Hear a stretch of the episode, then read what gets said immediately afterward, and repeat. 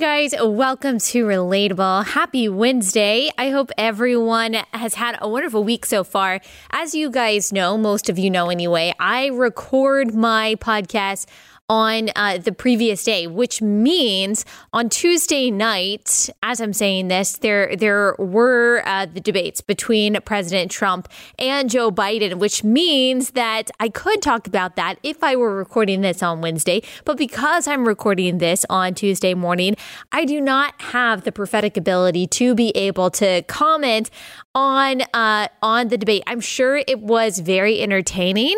I would guess if I could if I could wager that Trump was fact checked, that Joe Biden was not, that the uh, that the questions were skewed toward Biden. But my guess, as I'm sitting here right now on Tuesday morning, is that Joe Biden was very well prepared for this. That he had been preparing for this for a long time. President Trump was a little bit busy campaigning and running the country. But hopefully that fared well. And I will give more commentary on that uh, today on Wednesday on Instagram because uh, I'm sure that I will have a lot to say.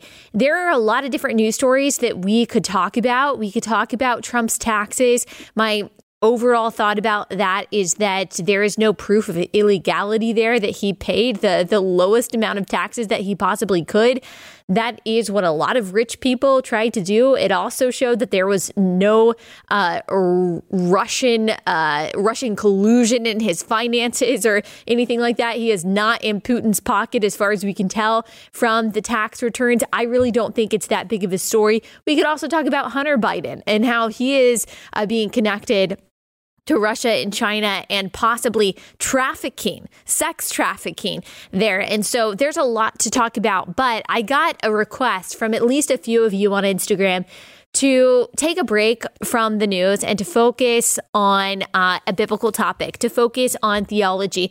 And I want to do that. It's still going to be relevant to everything that is going on, certainly, but I want us to take kind of a step back and to take a deep breath and to just kind of sigh a sigh of relief as we remember who is in control. And so we're going to talk about a couple studies. We're going to talk about uh, a study from the Cultural Research Center at Arizona Christian University that said that millennials, only 2% of millennials hold a biblical worldview. And then we'll talk about the Ligonier study that they conduct every two years uh, called the State of Theology that assesses the, the theology of the U.S. population in general and then professing evangelicals. And we'll talk about what that means. And then I'll give uh, some encouragement at the end. I'm really excited about this episode. I, I love the episodes where we focus exclusively uh, on theology. And I know that you guys too. Before we get started, um, if you guys could do me a favor, if you love this podcast, could you please go on iTunes and leave me a five star review? You don't have to leave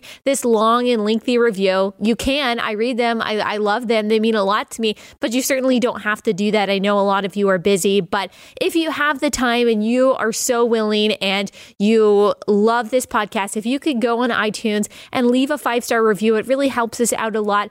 Also, I haven't talked about my book in a while, but you're not enough, and that's okay. Escaping the toxic culture of self love. Right now, it's actually sold out on Amazon until I think just a few days. I think it's back in stock on October 4th. And so you can go ahead and order that, and I'm sure it will be at your doorstep soon if that's something that you're interested in. But you can also go to alliebethstuckey.com slash book, and you can see all of the places where you can purchase it. A lot of you, so many of you, hundreds of you, thousands of you, maybe tens of thousands, uh, have reached out to me me personally and have told me what this book has meant to you. And I take no credit for that. I praise the Lord that He has allowed me to have this platform that then allowed me to write a book that was meaningful for a lot of you. A lot of non religious, non Christian people read this book and um, it impacted them. And I really do praise the Lord for that. He is so good and, and using us as vessels when we don't deserve it. And so um, it's freeing to know that we don't get to take credit for the things things that he does that we can just turn around and give him all the praise for that. Okay. Let us talk about some of these uh, studies. So, the Cultural Research Center at Arizona Christian University they conducted uh, a study about uh, biblical worldviews among millennials. What they found is that while an estimated nine percent of adults in both elder and boomer generations, defined as ages seventy-five and older, and those fifty-six to seventy-four years of age, respectively, have a biblical worldview, that figure drops to five percent among those in Generation X so ages 37 to 55, and a mere 2% among millennials. Millennials were born anywhere from 1981 to 1996. So I am a millennial. I was born in 92. I know all of you who were born in 1981 and in those early 80s, you do not want to associate yourselves with the 90s millennials because we really are kind of a different uh, subset of a generation, I would say. But alas, here you are. We're all in here together. It's okay. The Christian Post reports about this uh, reports about this study like this quote a biblical worldview as previously defined by barna includes believing that absolute moral truths exist and that such truth is defined by the bible as well as firm belief in six specific religious views. Those views are that jesus christ lived a sinless life god is the all-powerful and all-knowing creator of the universe and he still rules it today Salvation is a gift from God and cannot be earned. Satan is real. A Christian has a responsibility to share their faith in Christ with other people, and the Bible is accurate in all of its teachings. So, only 2% of millennials actually hold to those views which define a biblical worldview. Compared to other adults, millennials are significantly less likely to do these things. One, believe in the existence of absolute truth. Two, be deeply committed to practicing their faith. Three, contend that human beings were created by God in his image. Four, believe that God is the basis of all truth. Five, view the purpose of life to be knowing, loving, and serving God. Uh, six, consider the Bible to be a reliable source of moral guidance. Uh, seven, believe that God loves them unconditionally. Eight, seek to avoid sinning because it breaks God's heart. Uh, am I on nine? I don't even remember. Possess a biblical view of the nature and character of God. 10, say they have a unique calling or purpose from God. So, all of these things that people with a biblical worldview who follow Christ uh, believe and say and hold to, uh, very few millennials agree with this. Millennials are less likely than the previous generations to hold to these beliefs. Uh, this study also found, which this is interesting, I think unsurprising for most of us who are in the millennial generation or who share social media platforms with the millennial and Generation Z generations. Millennials are less tolerant and respectful of others than previous generations. Millennials generally are seen as tolerant, yet the uh, the study findings show that millennials, by their own admission, are far less tolerant than other generations. In addition, they are more likely to want to exact revenge when wronged, are less likely to keep a promise, and overall have less respect for others and for human life in general. That doesn't surprise me. That is what characterizes the entertainment that we watch and we listen to. Um, uh, Self fulfillment, doing what you want to do no matter what, no matter who it hurts, shunning any idea of self sacrifice in favor of uh, self absorption and self centeredness uh, narcissism is glorified. And narcissism is a destructive force that is going to want to exact revenge and get people back when they have wronged you rather than give grace and forgive, knowing that you have also wronged others. And most importantly, you have wronged God. I was just reading this morning in Ephesians 4 how we are called to forgive one another. And not just that, but as God in Christ forgave us. Well, God in Christ forgave us in the most radical way. We were dead in sin, enemies of God, hated God uh, before Christ. And then by grace through faith, God saved us, uh, not because of anything we had done, but because of his own goodness and mercy. And we had sinned against him immensely, enough to condemn us all to hell. And God forgave us, again, not because of our goodness, but because of his goodness. And the Bible is saying we are to forgive other people like that. Whenever someone wrongs us, what I try to remember is that I have done worse against God. And that is true of all of us. And God Himself tells us that we are to forgive other people as God so radically and lovingly uh, forgave us. And yet, millennials, because they do not hold to a biblical worldview, they are not going to have that perspective. They're not going to have that desire. Millennials are also less enthusiastic about America, not just this study. It's not just this study that has found that. There have been several other studies like Gallup uh, who have said the same. Patriotism is low among millennials. All of these things, by the way, go hand in hand. That is not to say that Christians um, are supposed to idolize our country, but we are supposed to, as we'll talk about in this podcast, as Jeremiah 29, uh, 29 says, when God is talking to Israel that is in exile in Babylon, that you are supposed to seek the welfare of of the city that you are in. Um, it is good to love your country. That does not mean that we put our country above God or that we think that Americans are. Uh, more special or more important in their value than people from other countries, but it does mean that you have uh, a special care for and a special attention to uh, the people in your country. And again, we'll talk a little bit more about that at the end of this episode.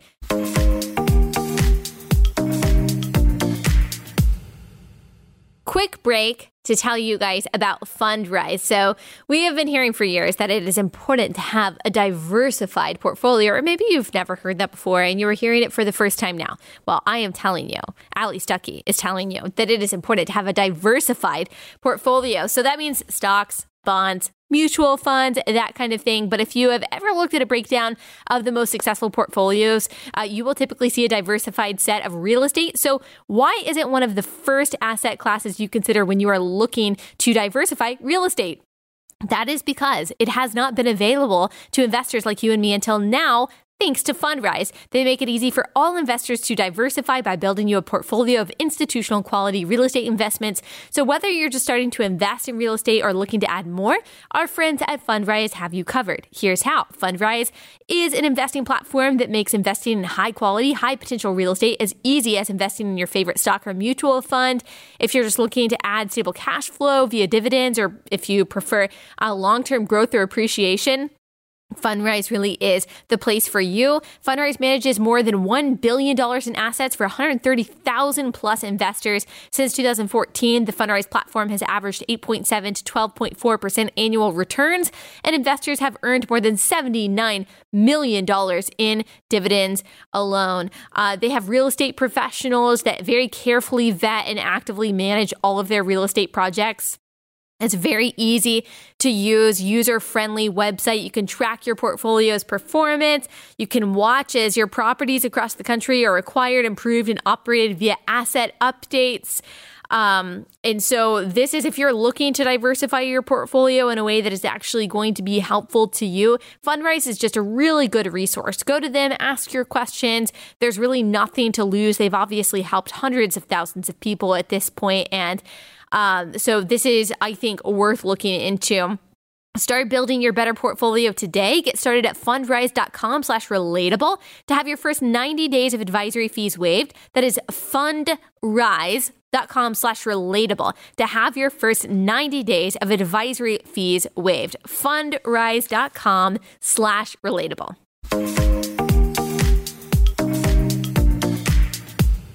They demonstrate millennials' little awareness and interest in government and politics and are far less informed about current political conditions and events other uh, than either uh, than either busters. I've never heard it called that. The silent generation, or oh, I guess that no, that's the Generation X than either Generation X or Boomers. They are far more accepting of socialism than other generations. So I would say that millennials, just in my experience, that they are aware of what's going on generally politically. Like i think that young people know the latest outrage and they know like the latest headline but really all they all, all they have is what they heard from someone or what they saw on Snapchat or what they saw on Instagram or Twitter or whatever, whatever headline they might have seen on Facebook, which says, like, you know, Trump only pays X in taxes and that is because of tax fraud and tax evasion, when that's not really true. And I think most young people do not take the time to actually look into those claims. And so their minds and their awareness of what's going on are really just a bunch of clickbaity headlines that shapes their view what is going on in the world. That's actually often a very inaccurate picture.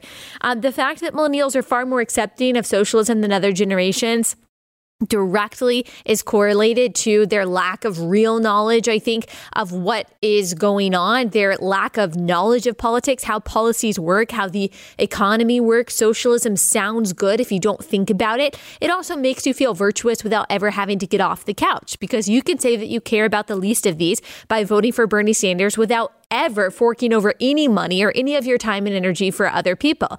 And so socialism is very appealing for people who don't think very hard about the consequences of it, who don't know the history of socialism and communism, don't realize that it is a limitation of freedom and everything you love is uh, is from capitalism. And so it can be extremely appealing for people who are not very uh, knowledgeable, not just in history, but also uh, in uh, policies today.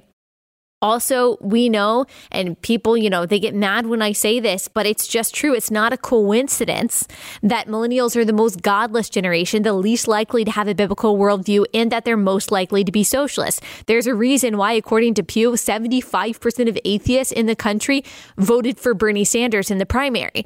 Uh, that worldview goes hand in hand. So if you are someone who believes in socialism, who identifies as a Christian, as I've said many times, you should ask yourself why you have the same worldview as every atheist that you know. The people who don't believe that human beings are made in the image of God and that every human is valuable because of that. Um, that's just a, at least a good way for you to start digging into your worldview and asking yourself why you believe what you believe. Go back and listen to my episodes on socialism I will include them uh, in the link here, and I talk about why socialism isn't biblical. It is uh, its history is wrought with with suffering and injustice and inequality, the exact opposite of what socialism promises. And also, we have to make sure that we're actually talking about what socialism actually is. When we say socialism, I'm not just talking about some social programs or some welfare. Scandinavia is not socialist; it has actually a flat tax, whereas America has a very progressive tax system, you uh, pay a larger and larger percentage the more money you make, rather than just a larger dollar amount the more money you make. But in Sweden, they have a, a flat tax. Everyone pays 60%. It's not socialist. You just pay a lot in taxes. It's basically a welfare state, but they do have a private market and they do have capitalism to be able to fund the welfare state, which of course is necessary as Margaret Thatcher said, the problem with socialism is that eventually you run out of people's money. And so if you're going to have a welfare state, you have to have capitalism to be able to fund it. That's something that socialists don't seem to understand. So anyway, uh, the worldview goes together. The socialist atheist worldview goes together. Karl Marx, of course, believed that religion was the opium of the masses. He hated Christianity. He hated belief in Christ. He really hated religion in general. He believed that it inhibited people from true happiness, that it gave them a sense of um, uh, uh, delusion, uh, a delusion type happiness, that if they just got rid of it, they would be able to realize real happiness. Well, uh, let's look at the history of officially atheistic regimes. Have they valued human life? Has it led to happiness? Has it led to plenty? Has it led to prosperity?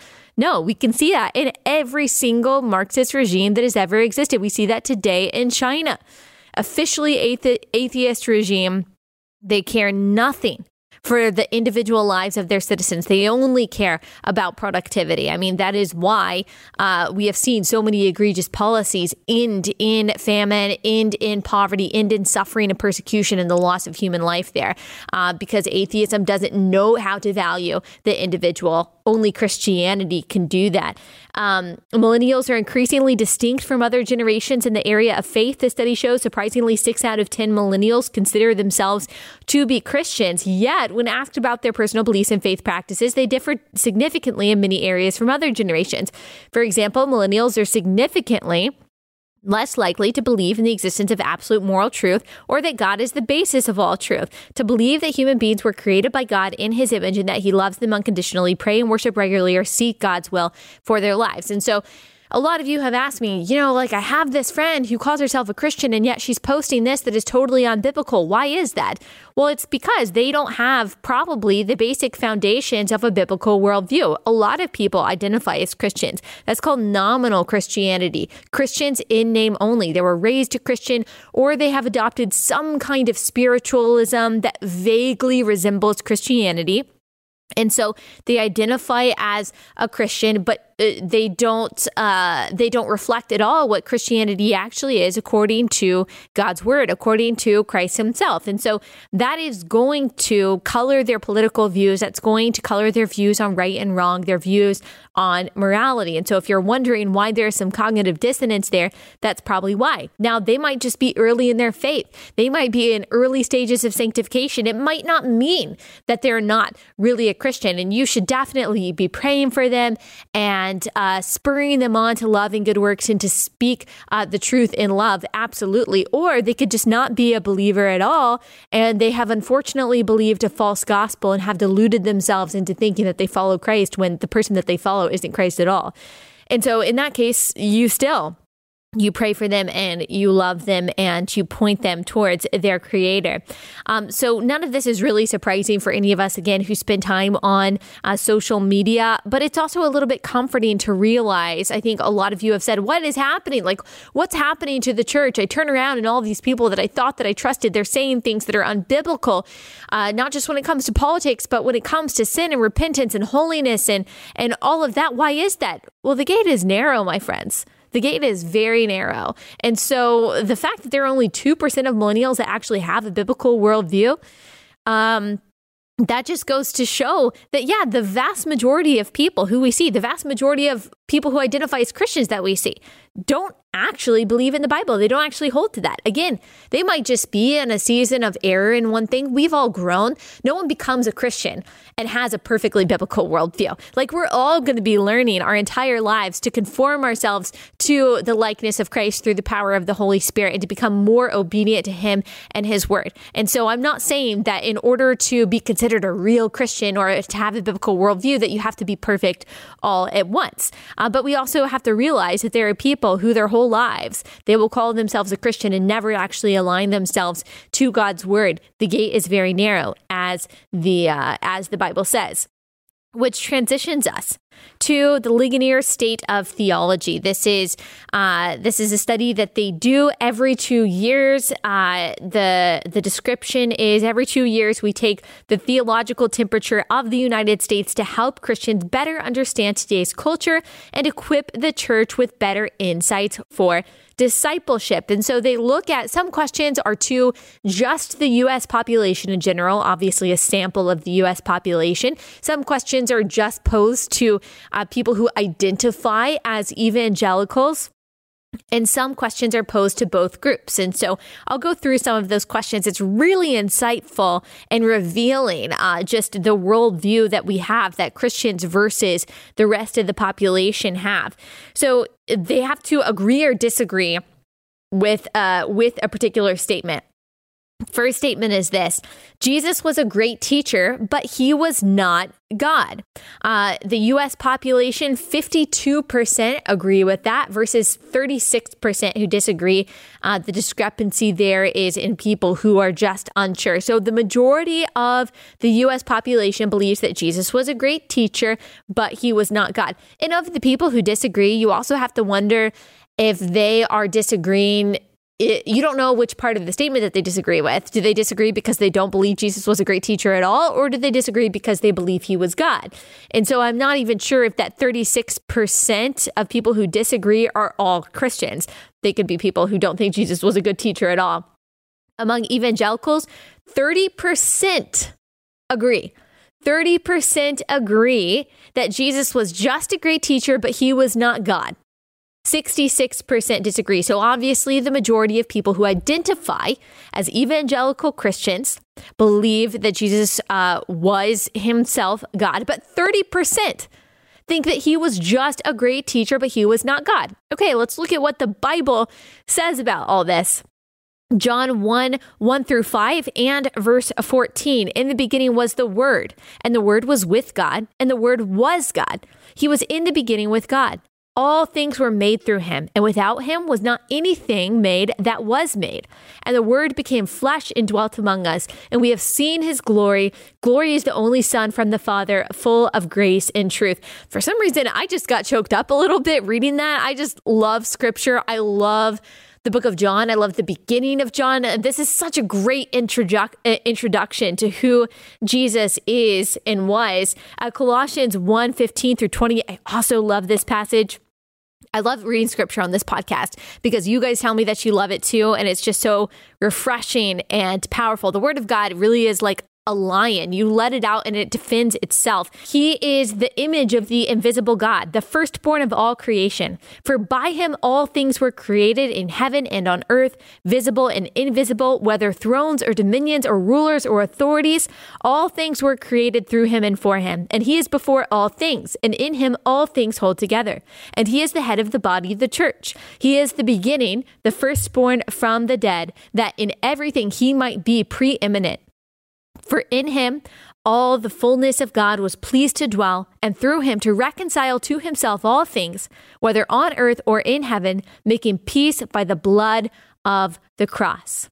Uh, so obviously, Jesus was God, according to God's word. God's word is where uh, we get our basis for what Christianity is. Um, I encourage you to get Systematic Theology, a big book by Wayne Grudem. It might be an investment for some of you. It is a little bit more expensive, but this is a resource that you will have your whole life. Had Wayne Grudem on my podcast several weeks ago. He is a wonderful theologian, has written lots of great resources, but if you're wondering why we trust in the Bible, how the the biblical canon came together, why evangelicals, why Protestants uh, don't have the the same Bible that Catholics do, how that decision was made, and why the canon that we have was inspired by God.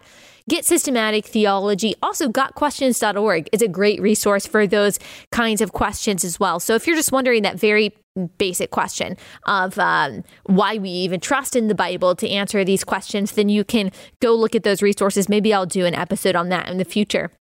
Second statement God chose the people he would save before he created the world. Among the US population, 26% agree versus 50% disagree. I am actually kind of pleasantly surprised that 26% of the US population believes that God chose the people he would save before he created the world.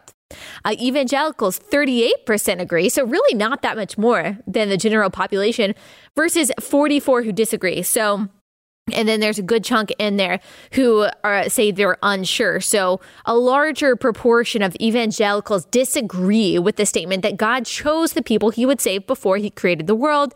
Obviously, this is a very contentious topic, but I've talked about predestination. There's an episode titled Predestination. And if you need to go back and listen to an episode and you don't know how to find it, just type in wherever you get your podcast, relatable predestination. You might need to type in Allie Stuckey too. Um, it just kind of depends on what comes up, but just type in the the title of an episode that I give you on uh, on the podcast when I make a suggestion like this. Relatable scroll down, it'll pop up. Uh, the Bible is very clear about this. Now, there is some nuance in this in which, you know, Bible believing Christians, all true Christians, disagree on. But again, the Bible is clear that uh, God does choose the people that he would save before he created the world. Ephesians 1 3 through 6. Blessed be the God and Father of our Lord Jesus Christ, who has blessed us in Christ with every spiritual blessing in the heavenly places, even as he chose us in him before the foundation of the world, that we should be holy and blameless before him. In love, he predestined us for adoption to himself as sons through Jesus Christ, according to the purpose of his will, to the praise of his glorious grace with which he has blessed us in the beloved. Amen. Romans 8:29, those of you who memorized Romans 8 with me will recall this verse, for those whom he foreknew, he also predestined to be conformed to the image of his son in order that he might be the firstborn among many brothers. Romans 9 is uh, also a, a, great explanation of this as well. Now, here are some questions that Ligonier asked just the U.S. adult population, or the statements that they made to them and asked them to agree or disagree with. The Bible, like all sacred writings, contains helpful accounts of ancient myths, but is not literally true. Um, among the US population, 48% agree, 41% disagree, 11% are unsure. So, a larger proportion agree uh, that the Bible is not literally true, which is unsurprising. I mean, it's a little bit troubling to think that the a large proportion of America doesn't take the Bible literally, doesn't take the Bible probably seriously at all. Uh, but it's ultimately, I mean, I think it's unsurprising, especially in this day and age. Another statement Religious belief is a matter of personal opinion. It is not about objective truth. Uh, 54% agree with that. So, religion is not about objective truth. It's just a matter of your truth and my truth. This is a myth that we tackle uh, in my book, You're Not Enough. Uh, the myth is that you determine your own truth. We talk about why that is faulty and why that leads to wrong views about things like morality and justice and politics and, and all of that. But here's something interesting 54% agree that religious belief is just a matter of personal opinion in 2020, but in 2018, 60% agreed with that. So it's gone down about 6%. I don't really, I don't know uh, the cause of that, but maybe that's encouraging. Maybe people are starting to care a little bit more about theology because they want to put their feet on solid ground. Now, among evangelicals, um, here are some questions that were posed directly to them the vast majority of evangelicals uh, disagree with the idea that science disproves the Bible, so that's good. This disagreement has actually gotten stronger over the past couple of years, so I would say that's encouraging. Here's a statement posed to evangelicals, professing evangelicals anyway. Everyone sins a little, but most people are good by nature. So everyone sins a little, but most people are good by nature. 56% in 2016 agreed with that but only 46% in 2020. So that percentage has dropped by 10 points, which again, I think is very encouraging, but, but is still troubling. That's almost half of self identifying evangelicals who do not understand that we are dead in our sin without Christ. If you miss that, then you don't understand your need for Christ. You don't understand salvation, which means that you miss the gospel entirely. And this is what happens, in my opinion, when when pa- uh, pastors are are too scared to talk about sin, when they're more concerned with the self esteem of their congregation than the salvation and sanctification of their congregation. That has eternal implications. Um, Isaiah sixty four six. Very clear. We have all become like one who is unclean, and all our righteous deeds are like a polluted garment. We all fade like a leaf, and our iniquities, like the wind, take us away. Ephesians 2 1 through 5. And you were dead y'all y'all know this is one of my favorite passages. I've probably read it 50 times on this podcast. And you were dead in the trespasses and sins in which you once walked, following the course of this world, following the prince of the power of the air, the spirit that is now at work in the sons of disobedience, among whom we all once lived in the passions of our flesh, carrying out the desires of the body and the mind, and were by nature children of wrath like the rest of mankind. Uh, but God, being rich in mercy because of the great love with which He loved us, even when we were dead in our trespasses, made us alive together with Christ by grace, you have been saved. And so, no, we are not all basically good people. We are depraved. Now, that doesn't mean that everyone who is not a Christian acts in a way that is immoral all the time. That doesn't mean that everyone who is not a Christian uh, is the worst that they could possibly be, and that people who do not profess Christ are just going around and stealing and murdering people. That is not what that means. That means that the ultimate state of our heart, the state of our soul, is corrupt and depraved. That we are dead in our sin apart from Christ. That it doesn't matter how many good deeds that we've done. That we are still sinful people, and we need the work, the atonement of Jesus Christ to be saved. If you miss that, you miss the entirety of the gospel. Uh, what's also troubling, the decline in number of people who agree with the statement, evangelicals who agree with the statement, God counts a person as righteous not because of one's works, but only because of one's faith in Jesus Christ. 91% uh, uh, 91% agreed with that statement. 80 in 2018, 84% agree in 2020. So that's still a vast majority, and, and that's good. But I'm concerned that there are 16% of identifying evangelical Christians, not Catholics, identifying evangelical Christians who think that we have to add to our faith to be counted as righteous again. You misunderstand this. You misunderstand the gospel. You misunderstand Christianity altogether. Galatians 2:16 Yet we know that a person is not justified by works of the law but through faith in Jesus Christ. So we also have believed in Christ Jesus in order to be justified by faith in Christ and not by works of the law because by works of the law no one will be saved. Now a counter that we typically hear is James 2:14, what good is it my brothers if someone says he has faith but does not have works does that faith save him? The idea, you know, faith without works is dead. That is typically how people counter that.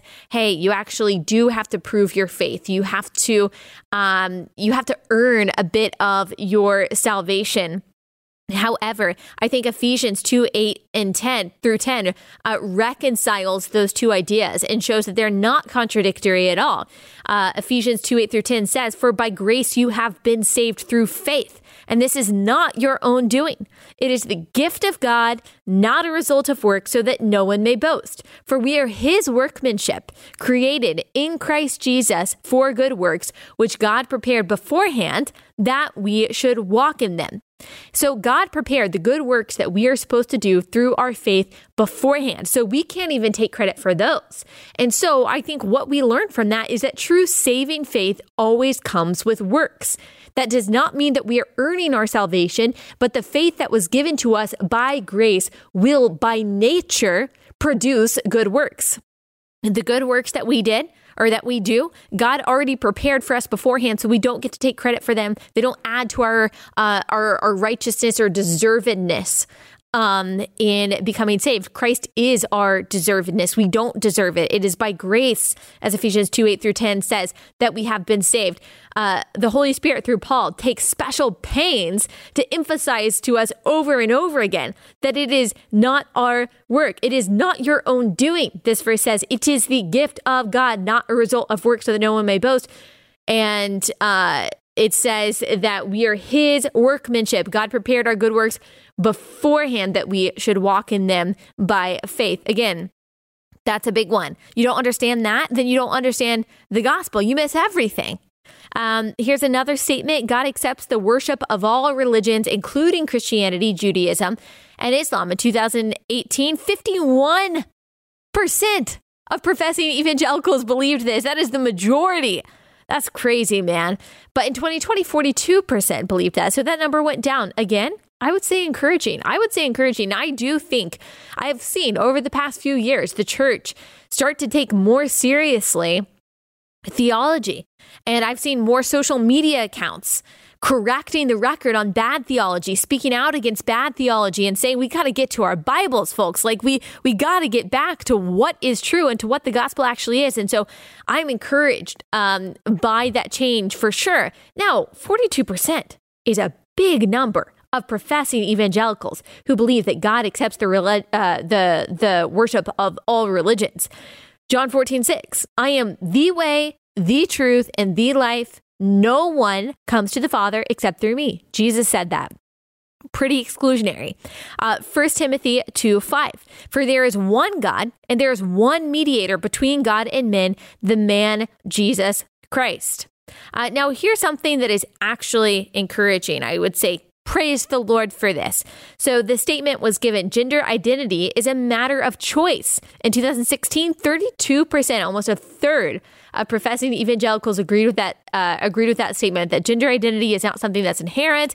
It is not something that you are born with that God gave you. It is uh, a matter of what you decide in your mind. A third of evangelicals agreed with that in 2016. In 2020, that's down by 10%. 22% agree with that. Again, still, still too high.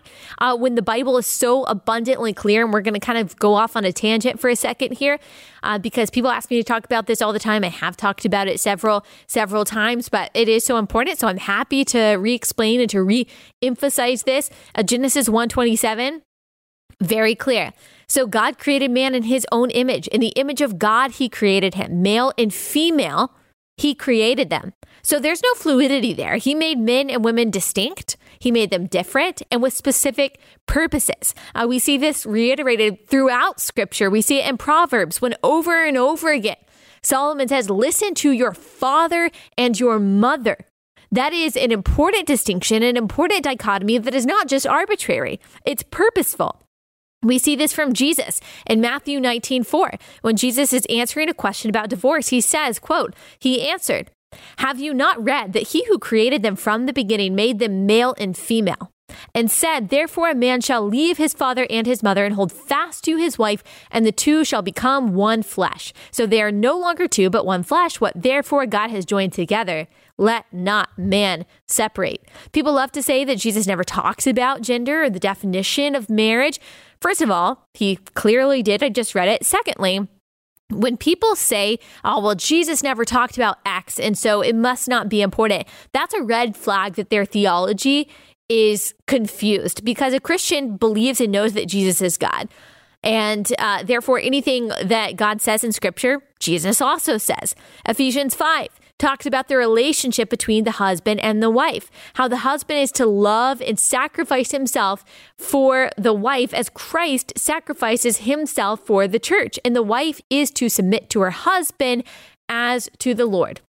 This is the greatest biblical, uh, biblical support, I think, for the purposefulness and importance of the distinction between the two genders and the specific definition of marriage by God as between a man and a woman. Because God is saying this is not just a physical union, it is a spiritual union that reflects the gospel. And the way God says that marriage reflects the gospel is by the husband representing Christ through his service and sacrifice to his bride, and the bride representing the church through her submission to her husband. Those are particular roles specific to particular genders. Uh, God doesn't do things or say things arbitrarily. To say that God doesn't care about gender or the definition of marriage it's, is to say uh, that God is flippant, uh, that the creation of our bodies actually didn't mean anything, that Jesus didn't really mean what he said about gender and marriage in Matthew, that God's depiction of marriage is reflective of the gospel is meaningless. Well, that is a misunderstanding about the nature of God and who God is. I would venture to say if that is your perspective of God, you do not know him. God does not do things arbitrarily. God made our bodies. He made them good. He made them distinct. He made them purposefully, both for practical, procreative purposes, but more importantly, to bring him glory. Uh, and this is precisely why, when you see Christians uh, start to go soft on the issues of gender and marriage, eventually their entire theology falls apart because to claim that God doesn't really care about gender and marriage is to ignore what we read throughout scripture, to misunderstand the unchanging and purposeful nature of God, and in that way misunderstand the gospel entirely. This isn't one of those peripheral issues. This is a big one. God cares about it immensely. And again, yes, you might have friends that are not right on this because they're in a certain stage of their sanctification. And so I cannot judge their soul. That is that is certainly not my role. I don't want it to be my role. And so I'm not judging their salvation. Maybe they are early Christians. Maybe the Holy Spirit is working on them and convicting them of this, but this is still a big issue. God says that it's big, that the definition of gender and marriage is rooted in creation. It's reiterated throughout scripture by Jesus himself. It is reflective of the gospel because it is representative of Christ and the church. That is the alliteration that I typically use to explain why the definition of marriage isn't just coming from random verses in Leviticus or even just the creation account. It is this it is a reflection of the gospel. uh, the specific definition of marriage as between a man and a woman is reflective, representative of Christ in the church. It is a really big deal to God. I highly recommend the book Love Thy Body by Nancy Pearcey. Uh, such a good book in so many ways. I mean, she's got amazing resources. I've also had her on my podcast, but if you want to learn more about this subject, I think I'm actually going to read it next with my book club on Facebook, Women's Book Club with Allie Stuckey. So feel free to join along. A really, really good book. I have a pretty strong feeling that if you ask the 22% of self proclaiming Christians uh, who say that gender is just this arbitrary thing that God doesn't actually care about or define, it's just a matter of choice. If you ask those 22% of self identifying Christians to share the gospel with you, to explain who God is and how he redeemed people through Christ, I have a pretty strong feeling that they would not be able to do it. I don't know that for sure. I could be wrong. But again, I just explained why it actually shows a huge misunderstanding about the nature of God. There was a tweet by Adam Wren, who is a, a, a, liberal journalist who reported for Politico that Amy Coney Barrett, quote, was a trustee at a South Bend private school that described, quote, homosexual acts as, quote, at odds with scripture and said marriage was between one man and one woman years after Obergefell versus Hodges. That last part of his tweet just makes me laugh. As if a decision made in 2015 by the United States Supreme Court changes what Christians from all over the world have believed for millennia. True Christians will be defining marriage how God defines it 200 years after Obergefell, centuries and millennia and eternity after Obergefell. The Supreme Court think the Lord does not dictate what we do or don't believe. God and His Word does, and God does not change. Uh, what I've noticed in the recent coverage of many of the Amy Coney Barrett's of many of Amy Coney Barrett's personal beliefs uh, about marriage and faith and the value of life is that Orthodox Christianity is totally foreign to the journalism class. Most of them, it seems, most of them. Uh, it, apparently have never read a Bible. If they have, they don't understand that there are millions of people who believe it and actually take it seriously. Their ignorance and disdain has become even more obvious over the past few days.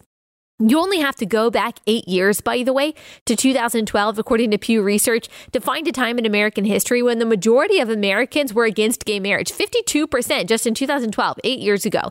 Now the majority do accept it, but culture has changed very quickly over the past 10 years, while Christians have not. So this shock and dismay being expressed by journalists uh, over these traditional views are an indicator of their shift to the left, not our shift to the right. I also just want to point out this is a little aside, doesn't really have a lot to do with what we were talking about. I just thought it was interesting when I was looking at these Pew Research studies for all this talk on the left that evil white westerner westerners are the ones that are oppressing the marginalized including lgbtq people the support for gay marriage is not lowest among white Americans. It is lowest among black Americans, according to Pew Research.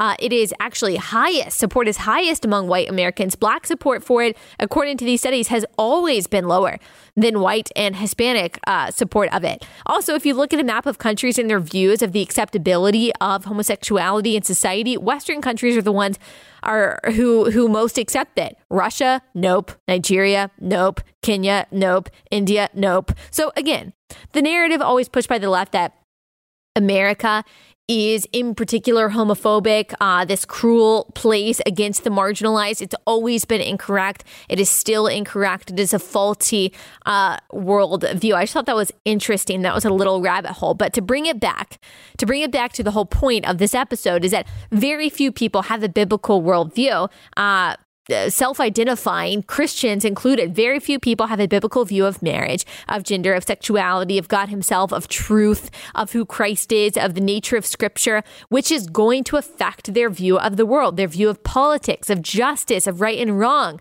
the role of the government. As God becomes smaller in someone's life, their idolatry of the government and secular causes typically become bigger.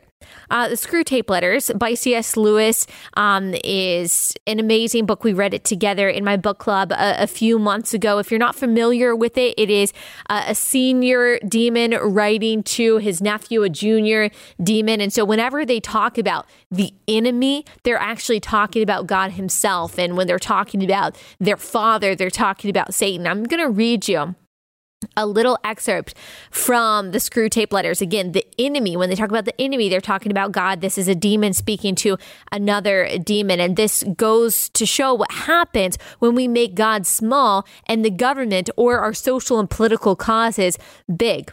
Screwtape says, Certainly, we do not want men to allow their Christianity to flow into their political life. For the establishment of anything like a really just society would be a major disaster. So, first, I want you to hear that that Satan, that the demon is saying that they don't want Christians to allow their Christianity to affect uh, their politics, which is what I talk about so much on this podcast. People believe that we should compartmentalize our Christianity from politics because that's separation of church and state. Separation of church and state does not mean the separation of Christianity from the rest of your worldview or your faith from the rest of your worldview. No one does that. You should have a cohesive worldview.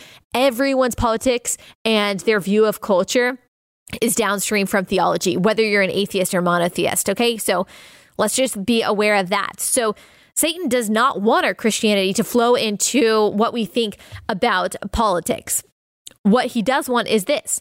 On the other hand, we do want and want very much to make men treat Christianity as a means the thing to do is to get a man at first to value social justice as a thing which the enemy demands, and then work him onto the stage at which he values Christianity because it may produce social justice. For the enemy will not be used as a convenience. Men or nations who think they can revive the faith in order to make a good society might just as well think they can use the stairs of heaven as a shortcut to the nearest chemist shop Fortunately, it is quite easy to coax humans around this little corner. So, again, what he's saying is that Satan wants to get Christians to see Christianity and Christ as a means of social justice, as a means to their political ends. And I would say this is something that not just the left is guilty of. Maybe the left has a, a higher propensity towards this, but the right does this too. I think some people on the right think of conversion to Christianity as a way to accomplish their political ends. And whether it's on the right or the left, that's wrong. Leftists tend to think of Christianity, their version of Christianity, social justice Christianity, as a means of societal liberation as a means of a new social order, as a way to usher in socialism. We see this all the time. People on the left claiming that Jesus came to reorder society. He came as a social revolutionary against imperialism when no, that's not an accurate depiction of Jesus at all. The reality is is that Jesus reached both the societal oppressors and the societally oppressed he specifically uh, reached out to people, societal oppressors, uh, people like Nicodemus, like Paul, like the Roman centurion, like the tax collectors, and those who were considered societally oppressed, like the lepers and the sick and the unclean woman and the poor, because both groups, the societal so called oppressors and the societally oppressed, had one thing in common they were and are oppressed by sin. Jesus came to deliver men and women, rich and poor, disabled and able bodied, powerful and weak from sin. He came to preach repentance from sin and salvation through him. He came to make disciples who are then called to crucify our flesh and its desires and to live a life dedicated to the glory of God. And yes, it's true. When people follow Christ, their hearts change. And when lots of hearts change, society changes for the better. And sometimes that does mean literal liberation. The abolition of the slave trade was spearheaded by gospel powered believers. When Christianity takes hold of hearts, we see the recognition of equal dignity of human beings in society. And hopefully one day it will mean that we will see the end of the atrocity of abortion as well. And it's a good thing for Christianity in that way to influence society. These are outcomes we should all hope for. But Jesus was not a social revolutionary whose goal was to rebel against the state or reorder society or to smash the patriarchy. Uh, you will not find that in a reading of the Gospels. Jesus is brash. He is offensive to our flesh. He is straightforward. He is serious about sin. He's unafraid of truth. He's also compassionate and gentle and kind and lowly and humble and unbelievably loving. He was God made flesh, our only reconciliation between a holy God and a sinful people, our only path of redemption. That is who God is. Anyone who tries to minimize him or to bring him down to this crude representation of this social justice warrior, you do not know Christ. And you are seeing Christ and Christianity as a means to an end, and that is blasphemy. That's not Christianity. In the same way that if someone on the right uh, saw Christ as a, a way to, uh, I don't know, spread patriotism or a, a means to their own political and societal ends. That is also blasphemy. That is also wrong. Uh, when people follow Christ, yes, societies change. They make changes that are good for everyone, but societal change is not the goal of the Christian. And it was not Jesus' goal. Our goal is to glorify God and to enjoy Him forever. Uh, in my family, we read a catechism together. One of the first questions is, How do you glorify God? And the answer is by loving Him and doing what He commands. That is our goal in life to become more like Christ in holiness and truth and in love, and to make disciples, uh, to share the gospel with the people around us, and to love them like He has loved us, which is radically. Do we attempt to have influence over our lawmaking to ensure that our laws are just? Yes, I obviously believe so. But we have to make sure that because we are following Christ, our definition of justice isn't social justice, but God's definition of justice. Social justice is concerned with equal outcomes, which is impossible outside of tyranny. Read Quest for Cosmic Justice by Thomas Sowell. Justice is not retribution or revenge. Justice does not show favor based on skin color or socioeconomic status. True justice is concerned with truth, with actual equity, with a fair process, with righteous judgments and punishments based on evidence, mercy where possible, and restitution where applicable. God's justice, as we have said a million times on this podcast, is for things that is truthful, it is direct, it is proportional, and it is impartial. Those characteristics are very different than the kind of so called justice that people are raising their fists for in the street right now. So, yes, Christians want and can work for a just society as long as we A, define justice as God defines it, B, understand our role in justice versus the government's role, being careful not to give government the role and responsibilities that God has clearly given in His word to individuals, the church, or the family. And C, we understand that Christianity is not a means to our ends, either personally or politically.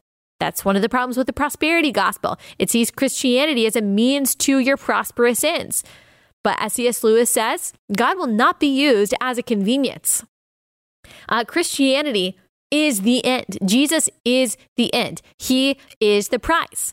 And one day we will be with him forever, and there will only be joy and peace. No politics, no dissension, no anger, no malice, some conservatives got all up in arms when I posted on Instagram that no matter who wins the presidency, Jesus is king. For some reason, they interpreted that to mean that it doesn't matter, that I, I don't care who wins, and that you shouldn't even vote because, you know, whatever. I've spoken specifically to that fallacy so many times. Obviously, what I do is helping uh, helping to get you guys to to care and to see what's going on I want you to be knowledgeable and involved, but I am not going to riot and burn and cry and weep and gnash my teeth if Trump loses, even though I think a Biden presidency will be very much destructive to the country. Uh, the same God who ordained Trump to be president has already preordained the next president. And no matter what happens, every day after the election will be a day that the Lord has made. And therefore, I and all of his followers will rejoice and be glad in it. Uh, and I will share this country that I love so much with people who hate both it and me. And I will refuse to hate them back. Will I fiercely disagree with them? Yes. Will I push back on them and their ideas when I think it's necessary? Yes. But will I hate them? No. Uh, Christians here in America and on earth are in exile.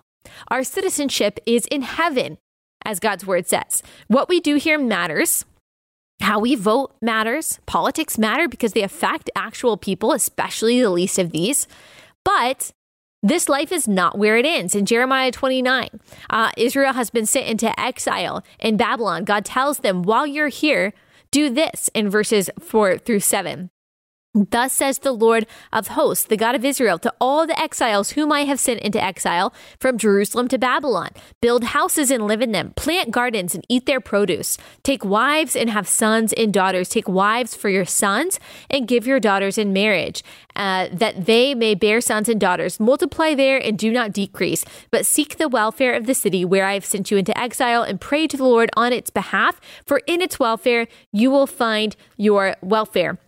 I'm not trying to say that Uh, America is now Israel, but just as God's people were in exile there, Christians are in exile here on earth now. And we are to seek the welfare of the city, of the country that we are in. There's that famous verse in Jeremiah 29, Jeremiah 29 11, that says that God has plans to prosper you and not to harm you, plans to give you hope in the future. Too many times I see people using this verse as a way to say that God's not going to let anything bad happen to you. That's not true. He's telling this to people who are in exile, who have gone through a lot of suffering. God is saying that even in exile, God is working to fulfill his promises on our behalf, which is that one day he will rescue his people once and for all and defeat evil and sorrow and sin forever. And in the meantime, we are to trust him and seek the welfare of the place in which we d- dwell. I think that includes voting. I think that includes caring about the policies that are being pushed while still understanding that God is totally sovereign and he's not thrown off by anything. And so we are in perfect peace, those of us who follow Christ during all of this. Acts 17, 26 through 27 says, And he made from one man every nation of mankind to live on all the face of the earth, having determined allotted periods and the boundaries of their dwelling place, that they should seek God and perhaps feel their way toward him and find him. Yet he is actually not far from each of us. So God has determined where we are to live. He has determined by the way, the boundaries and the borders of nations. Like nations are supposed to be sovereign and distinct. And he placed you and me here now where we are when he has purposefully. He will equip us to confront whatever obstacles we have ahead of us. He chose us to be born when and where he did. He chose our kids to be born when and where he did. He doesn't do anything by accident. You are here now purposefully, and in him, you and I have everything that we need to face the days and the years ahead. Hebrews 13 20 through 21. Now, may the God of peace, who brought again from the dead our Lord Jesus, the great shepherd of the sheep, by the blood of the eternal covenant, equip you with everything good that you may do his will, working in us that which is pleasing in his sight through Jesus Christ, to whom be glory forever and ever. Amen. So don't be discouraged by the state of the world. Certainly don't be surprised by it. The world is acting like they're meant to act. They're supposed to be anxious. They're supposed to be freaking out. They're supposed to be putting all of their hope in the government. They're supposed to be burning down businesses and harassing people in the street and slandering people in the press and believing false narratives. They don't know the Prince of Peace. They don't know the source of all wisdom and truth. They don't have the hope of heaven. They don't have the bread of life. They don't have the living water, the well that never runs dry. They're unsatisfied and lost.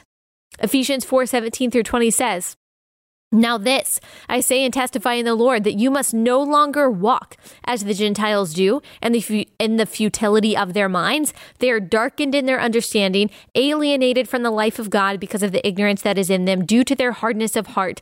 They have become callous and have given themselves up to sensuality, greedy to practice every kind of impurity. But that is not the way you learned Christ.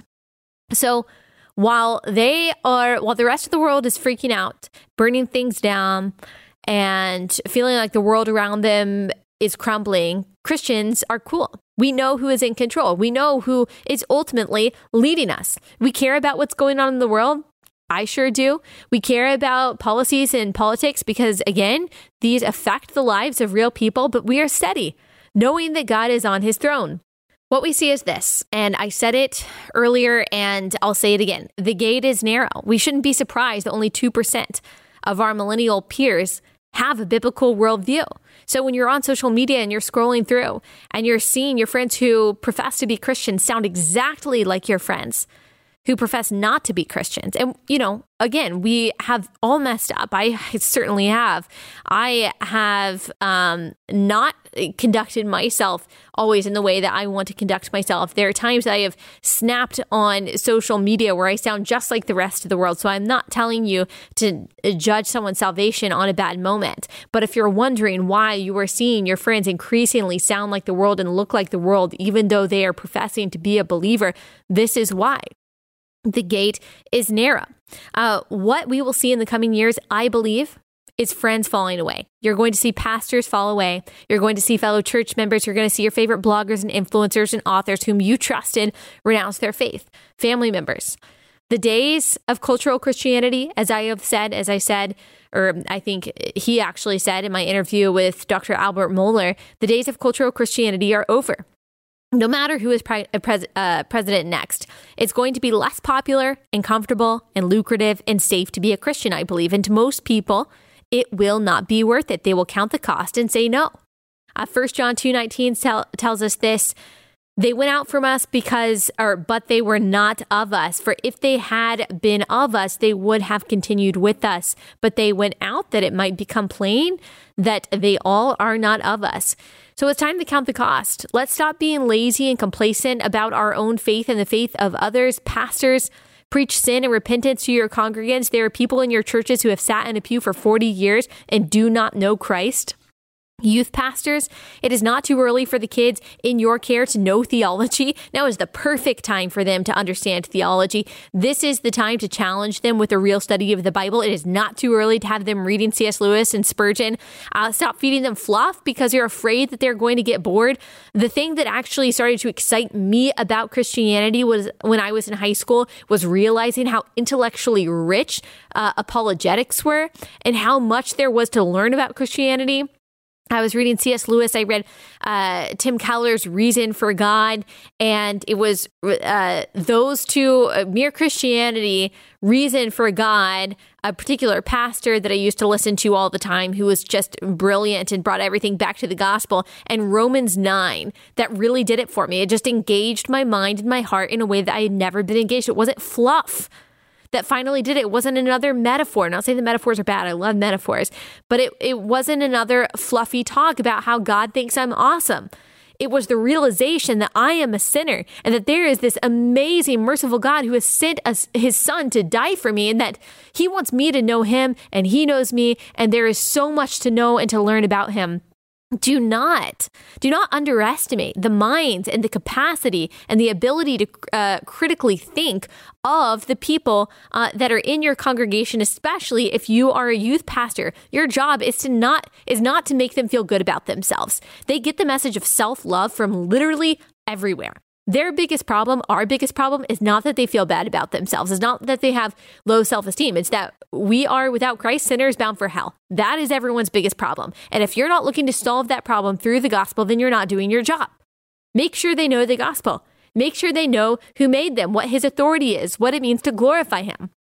Parents, we got to teach our kids. A lot of y'all have more experience, uh, more experience in parenting than than I do. So you should be giving me advice. So I'll just say, uh, teach your kids the Bible and don't apologize for it. I am going to include a link uh, to a list of resources that I have my that I have on my blog in the description of this podcast. Toward the bottom, you will see some resources that I have for kids. I love the truth and uh, grace books that Tom Ascol, who I've had on this podcast, has written. Just really good kids catechisms and uh, understanding theology. Everyone else uh, who doesn't fit into those three categories, go to that page, read the recommended theology books, use the Church Finder app that I provided, founders.org slash church dash search, join a local church and share the gospel. Uh, these are all things that I break down in my book. Also, like I said, you can find that on my website as well, alliebethstuckey.com slash book. If you are already a Christian, understand that you, through the power of God, have the ability to help change people's minds. We don't get to take credit for it. The Bible says that uh, the one who plants and the one who who waters and the one who gives growth, all ultimately the credit for all of that goes to God. God can use you, and He will use you to change, uh, to help change people's minds. Ultimately, it's Him, it's the Holy Spirit who does that work, but He will use you as a vessel. I am just an ordinary person. And I get emails every week from people who say, I hated you. I hated your podcast. I hated your post. I was angry every time I listened. I was angry the first uh, few chapters of your book. But then something changed. And I can't take credit for that. I can't take credit for that change of heart and that change of mind, but Christ certainly can. I got an amazingly meaningful email that brought me to tears from someone who was raised a Muslim who said that she had been watching my videos and realized the distinction between the quasi religion of social justice and actual Christianity, and that she finally understood the gospel for the first time and started following the Lord and joined a local church that sounds wonderful. If that is possible through this podcast, it's possible through anyone. It's possible through you. We are not different. We are just Christians that God has decided to use because of his goodness and mercy and not anything that we have done to deserve that. And so be encouraged I get those kinds of messages every week. And if God can use me and will use me, He can and will use anyone, including you. So God has given you all of the equipment, all of the tools that you need to disciple the people in your life and to share the gospel and to change people's hearts and minds through the power of the Holy Spirit. And we give Him glory for all of that. So I hope that was encouraging to you. I know another long episode. I've had a lot to say over the past few months. My episodes used to be like 30 minutes. That's actually how long they're supposed to be. But I just always have so much to say to you guys. And you guys give me so much uh, good content ideas to talk about. So, um, Thank you guys so much for for listening. I am really excited about Friday's episode. So excited! I had a conversation with Christopher Rufo, and we're talking um, about how critical theory has infiltrated the highest agencies in our country, and how we can push back on it. And it was just a brilliant, amazing conversation. He is an awesome guy. So can't wait for you to listen to that on Friday, and we will be back here then. Have a great rest of your week.